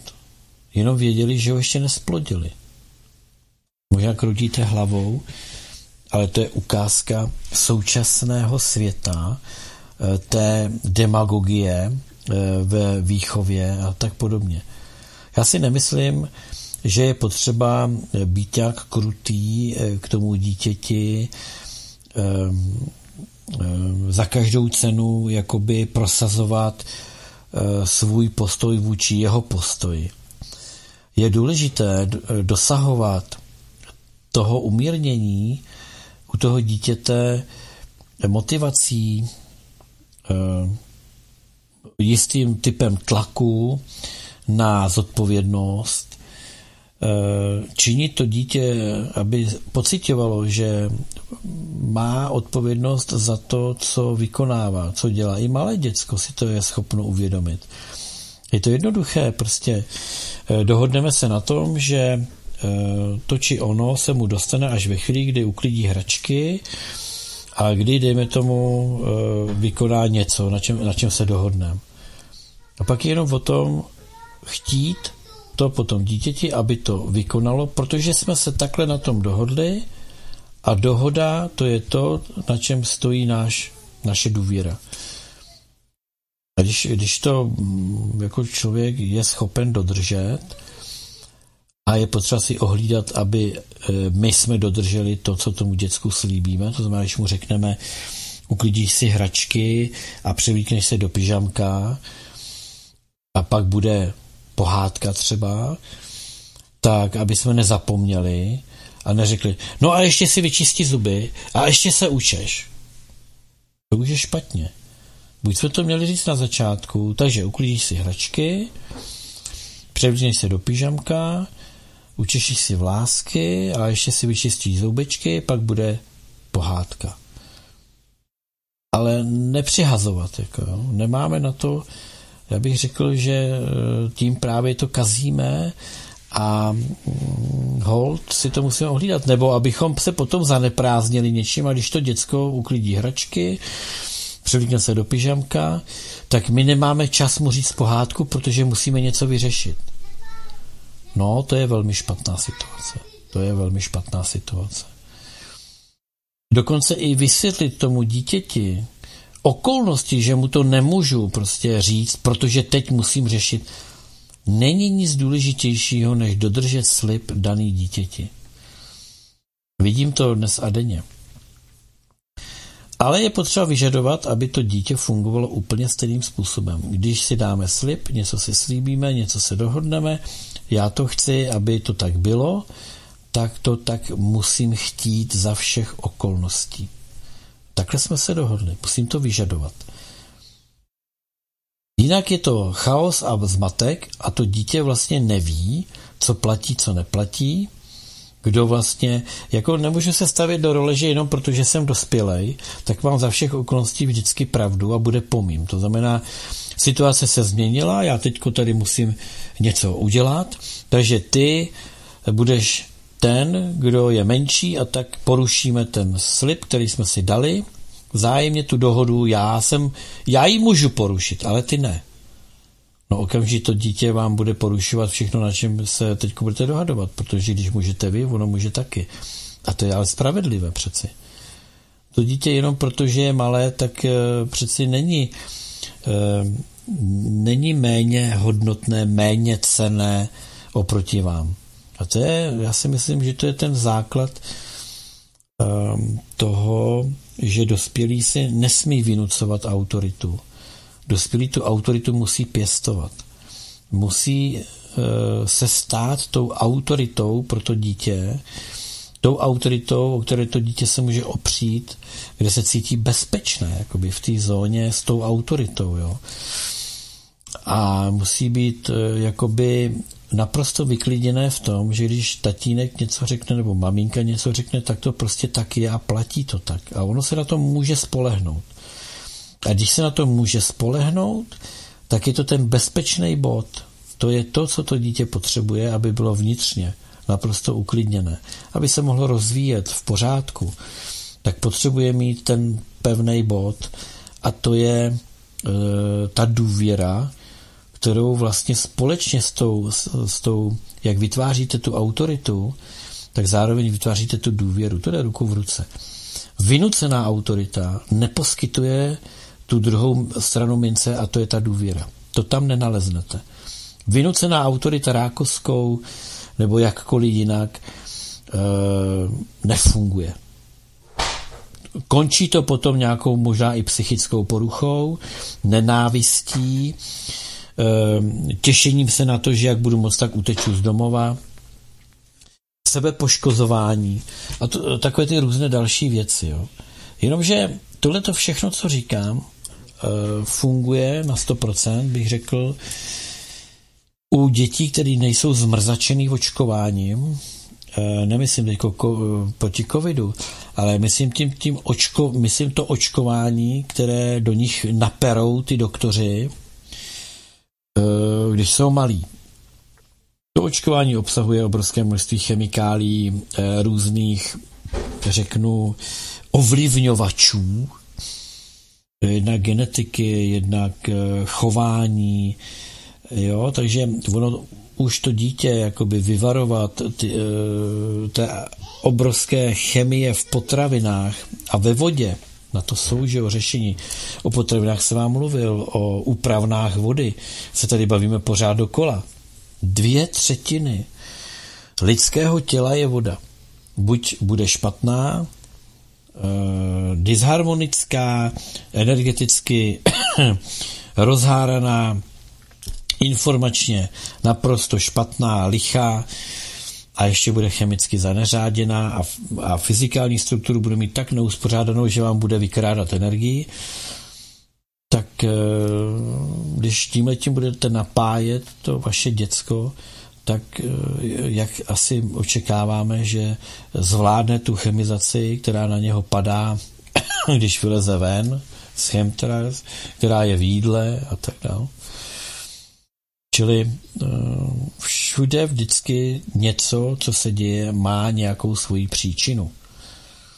No a když doktoři ty děti ovočkujou a způsobí jim obrovské množství poškození imunitního systému, eh, to se pak projevuje na té eh, psychické stránce množství těch různých ADHD diagnóz a, a e, různých um, dyslektických poruch a různých dalších poruch, nesoustředěnost a já nevím co všechno, e, do toho do, e, implementují tomu děcku živé rakovinové buňky.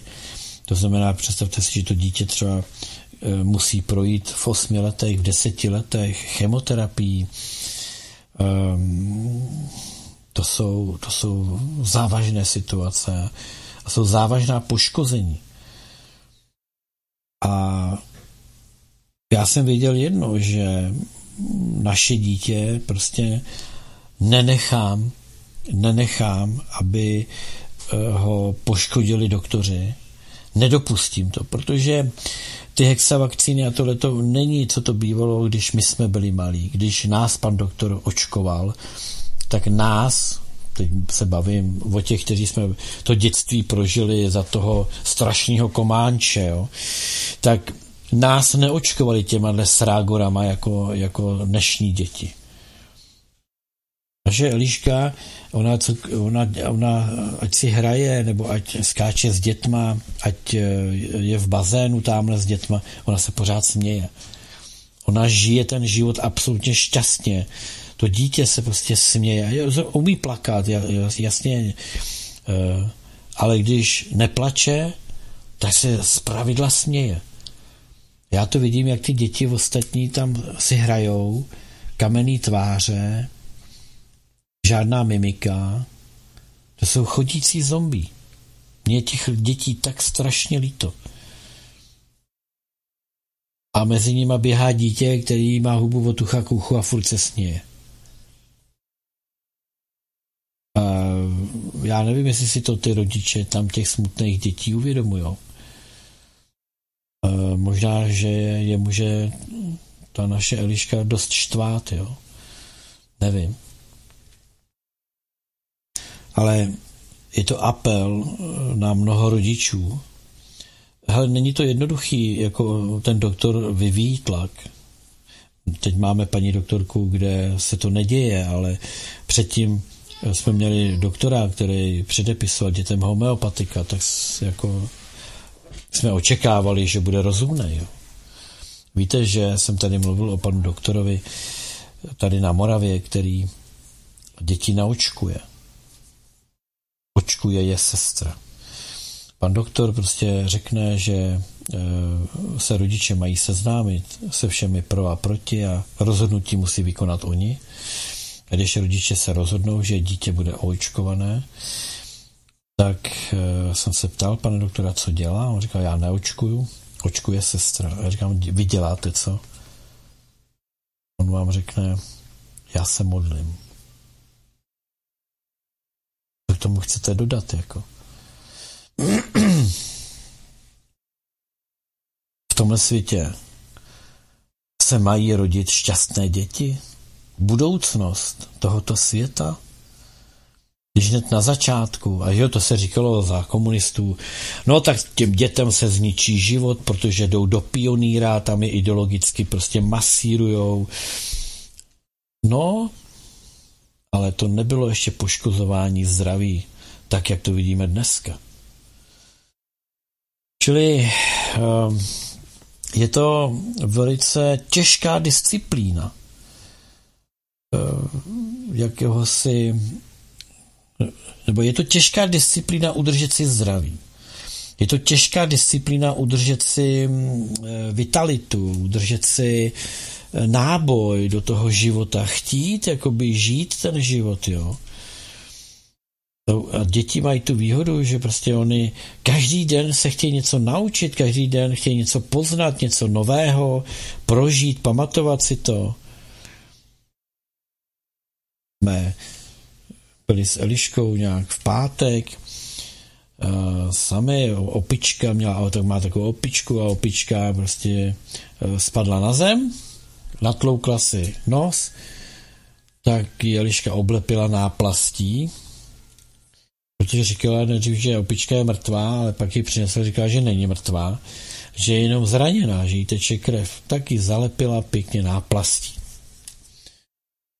A tak si tak říkáte vlastně, jak, jak správným způsobem eh, to děcko uvažuje, že? Prostě jde ošetřit tu opičku, tak předpokládám, že úplně stejným způsobem e, ošetří kohokoliv, kdo to bude potřebovat. Já jsem si tu něco udělal na prstě a než jsem se otočil, tak přinesla náplast a nůžky. Ví přesně, kde ta náplast je, ví, veme ji, přinese vám ji. Ani než tyhle ty dítě ví, co má v který okamžik udělat jsou takové postřehy, kdy si říkáte, tak je to malé dítě, anebo, nebo je to vlastně bytost, která eh, je schopna logicky uvažovat, přemýšlet, viděla nějaký, a teďko otázka, že jo, něco viděla, takže e, umí se podle toho zachovat. No a když, eh, když ty děti v podstatě vidíte nezájem, nebo vidí to porušování rodičem stanovených pravidel, to je ta dohoda, dáme si pravidlo, že vyčistíš si, nebo respektive eh, uklidíš si hračky, převítneš si do pyžamka, to je takový pravidlo, potom bude pohádka, jdeme spát, tak eh, to pravidlo je velmi důležité dodržet. Jo. No, jsem se trošku dostal jinam, než jsem chtěl, ale asi to s tím souvisí. E, začal jsem s těma dětma, který jsou, cítí se být poškozené, protože oni se nechtěli narodit. To rodiče dobytkové souložili a kvůli tomu on se tady na tom světě musí trápit. Teď ještě navíc neví, jaký má pohlaví. To je život youtubeři na internetu to do nich perou pěkně. Holka se tam rozčilovala v tom streamu. že ani si ji nevomluvili za to, že ji splodili. Že ji krmili. A že pro ní eh, těch 18 let, nebo kolik, kolik tam teďko je, že ji dopřávali všechno nej, ty rodiče. A že se, že se jí tam asi nedařilo špatně. To je jako kdyby neexistovalo. Ona má psychický, nebo on, ono, ono má psychický problém s tím, že musí žít, když vlastně, ne, že, a ona neřekla přímo, že se jí tady nelíbí, ale bez dovolení jí uplácali No, kdyby ty lidi byli trochu duchovně e, vzdělaný, tak by pochopili, že jsou lidi, nelidi. U lidí to funguje tak, že ta duše si vyhlídne kvůli svým inkarnačnímu plánu, tak si vyhlídne ty dva, tam, tam se postará o to, aby, mě, aby se měla do čeho inkarnovat. Že jo? Jenomže eh, tyhle ty vymytý mozky těm to těžko budete vysvětlovat. Z čeho to plyne? Eh, plyne to z toho, že rodiče nedokázali ochránit to dítě před vymýváním toho mozku. Dokonce bych řekl, že někteří rodiče se na tom vymývání mozku i podílejí. Já bych řekl, že vymývání mozku začíná tím, že to dítě nemá žádnou výchovu. Tam začíná vymývání mozku. Protože ta výchova přináší nějaká pravidla, přináší nějaké, mm, nějaký směr, eh, přináší nějaká, řeknu, eh, nějaké mantinely, nějaké rozmezí, kde se pohybujeme a eh, vlastně koriguje cestu té bytosti v tom životě na začátku tak, aby ta bytost si dokázala uspořádat to svoje jednání, aby nepoškozovala druhé ani sebe a tak dále.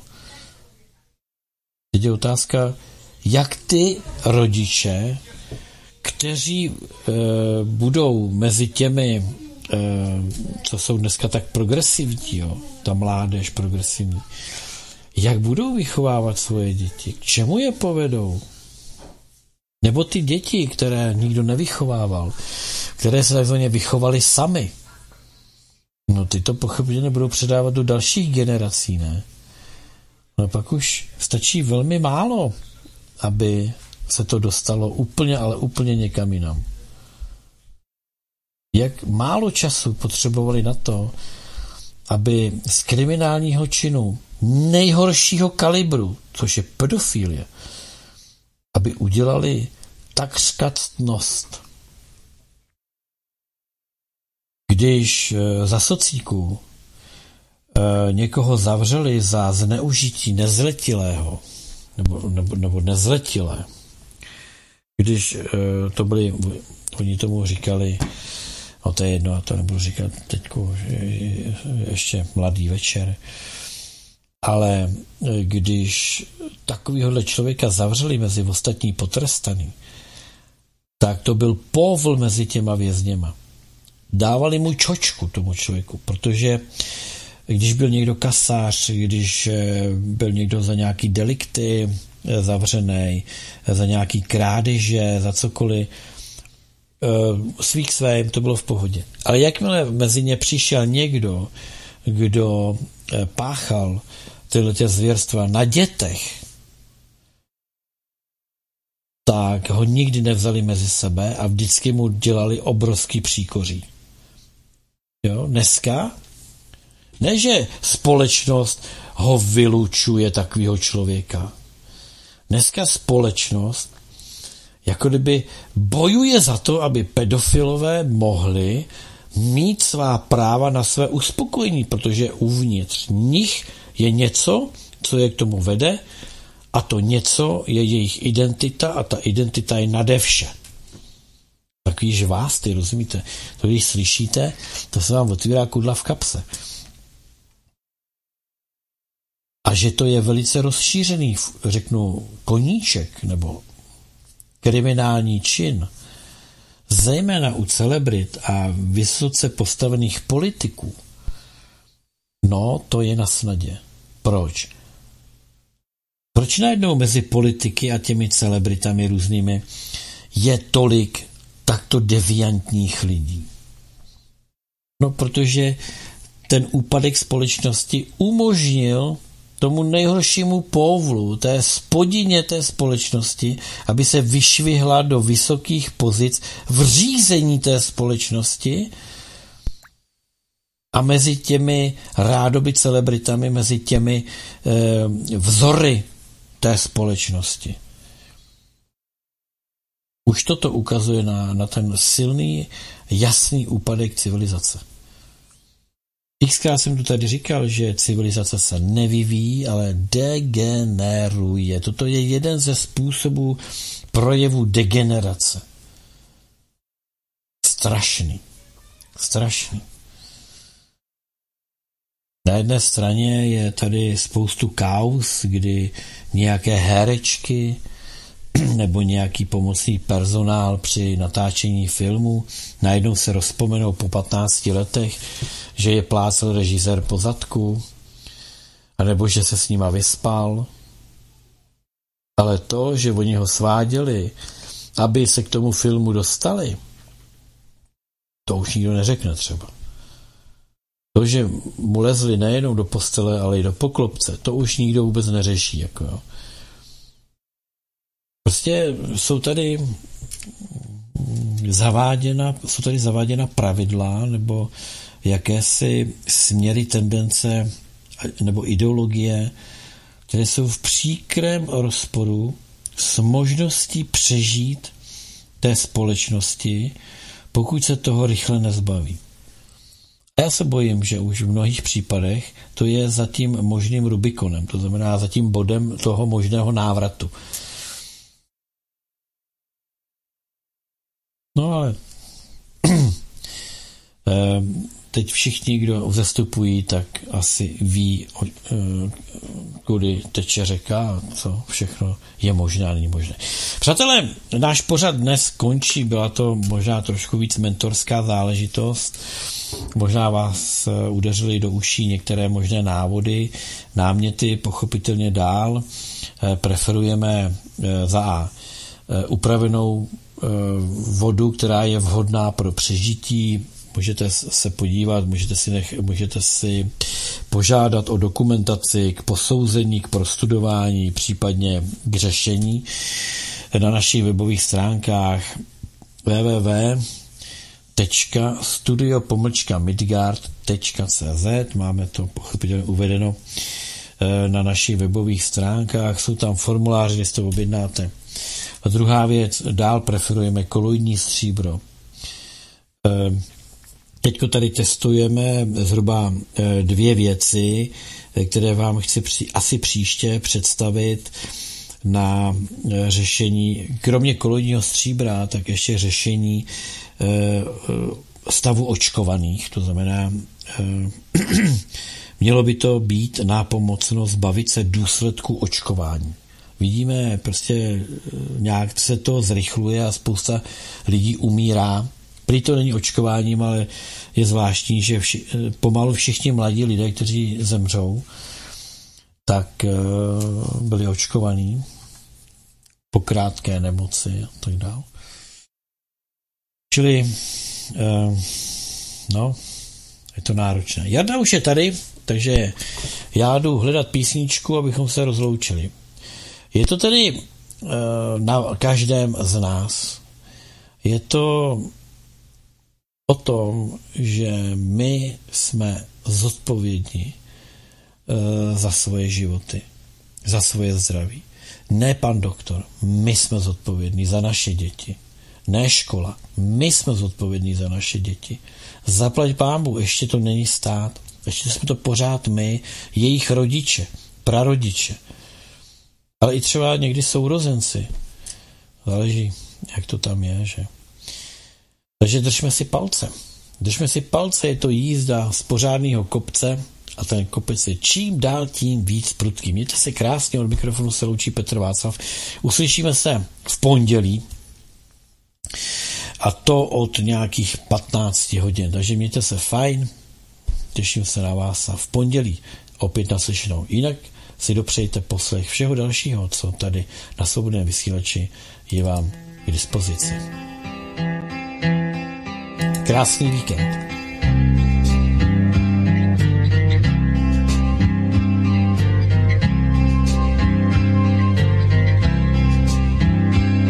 Sám stávám na chodníku podobný patníků. Mám komplex domovníků, kteří střeží dům. takový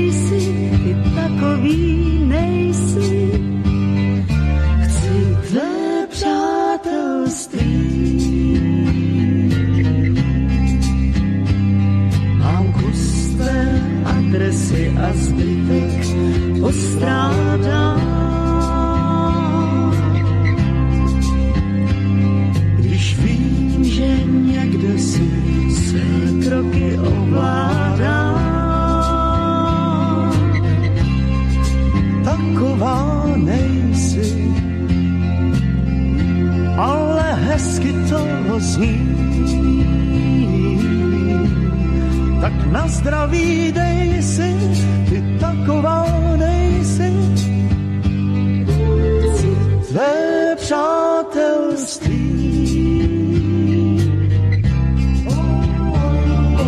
Každý asi má svůj vlastní styl, i když se dávno nenosí. Každý něco zná a každý jednou byl tam za vodou v rákosí. Mám drobné úlomky tvého soukromí.